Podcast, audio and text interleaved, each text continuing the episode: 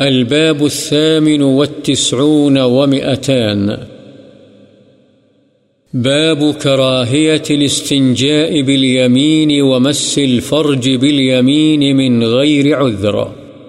دائیں ہاتھ سے استنجا کرنے اور بلا عذر دائیں ہاتھ سے شرمگاہ کو چھونے کی کراہت کا بیان.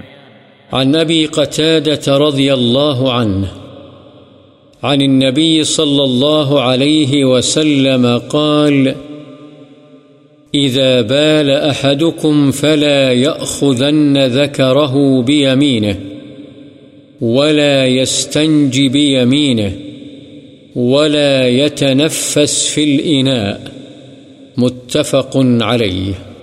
حضرت ابو قتادہ رضی اللہ عنہ سے روایت ہے نبی کریم صلی اللہ علیہ وسلم نے فرمایا، جب تم میں سے کوئی شخص پیشاب کرے تو اپنے ذکر یعنی اعلی تناسل کو دائیں ہاتھ سے نہ پکڑے اور نہ دائیں ہاتھ سے استنجا کرے اور نہ برتن میں سانس لے، بخاری و مسلم۔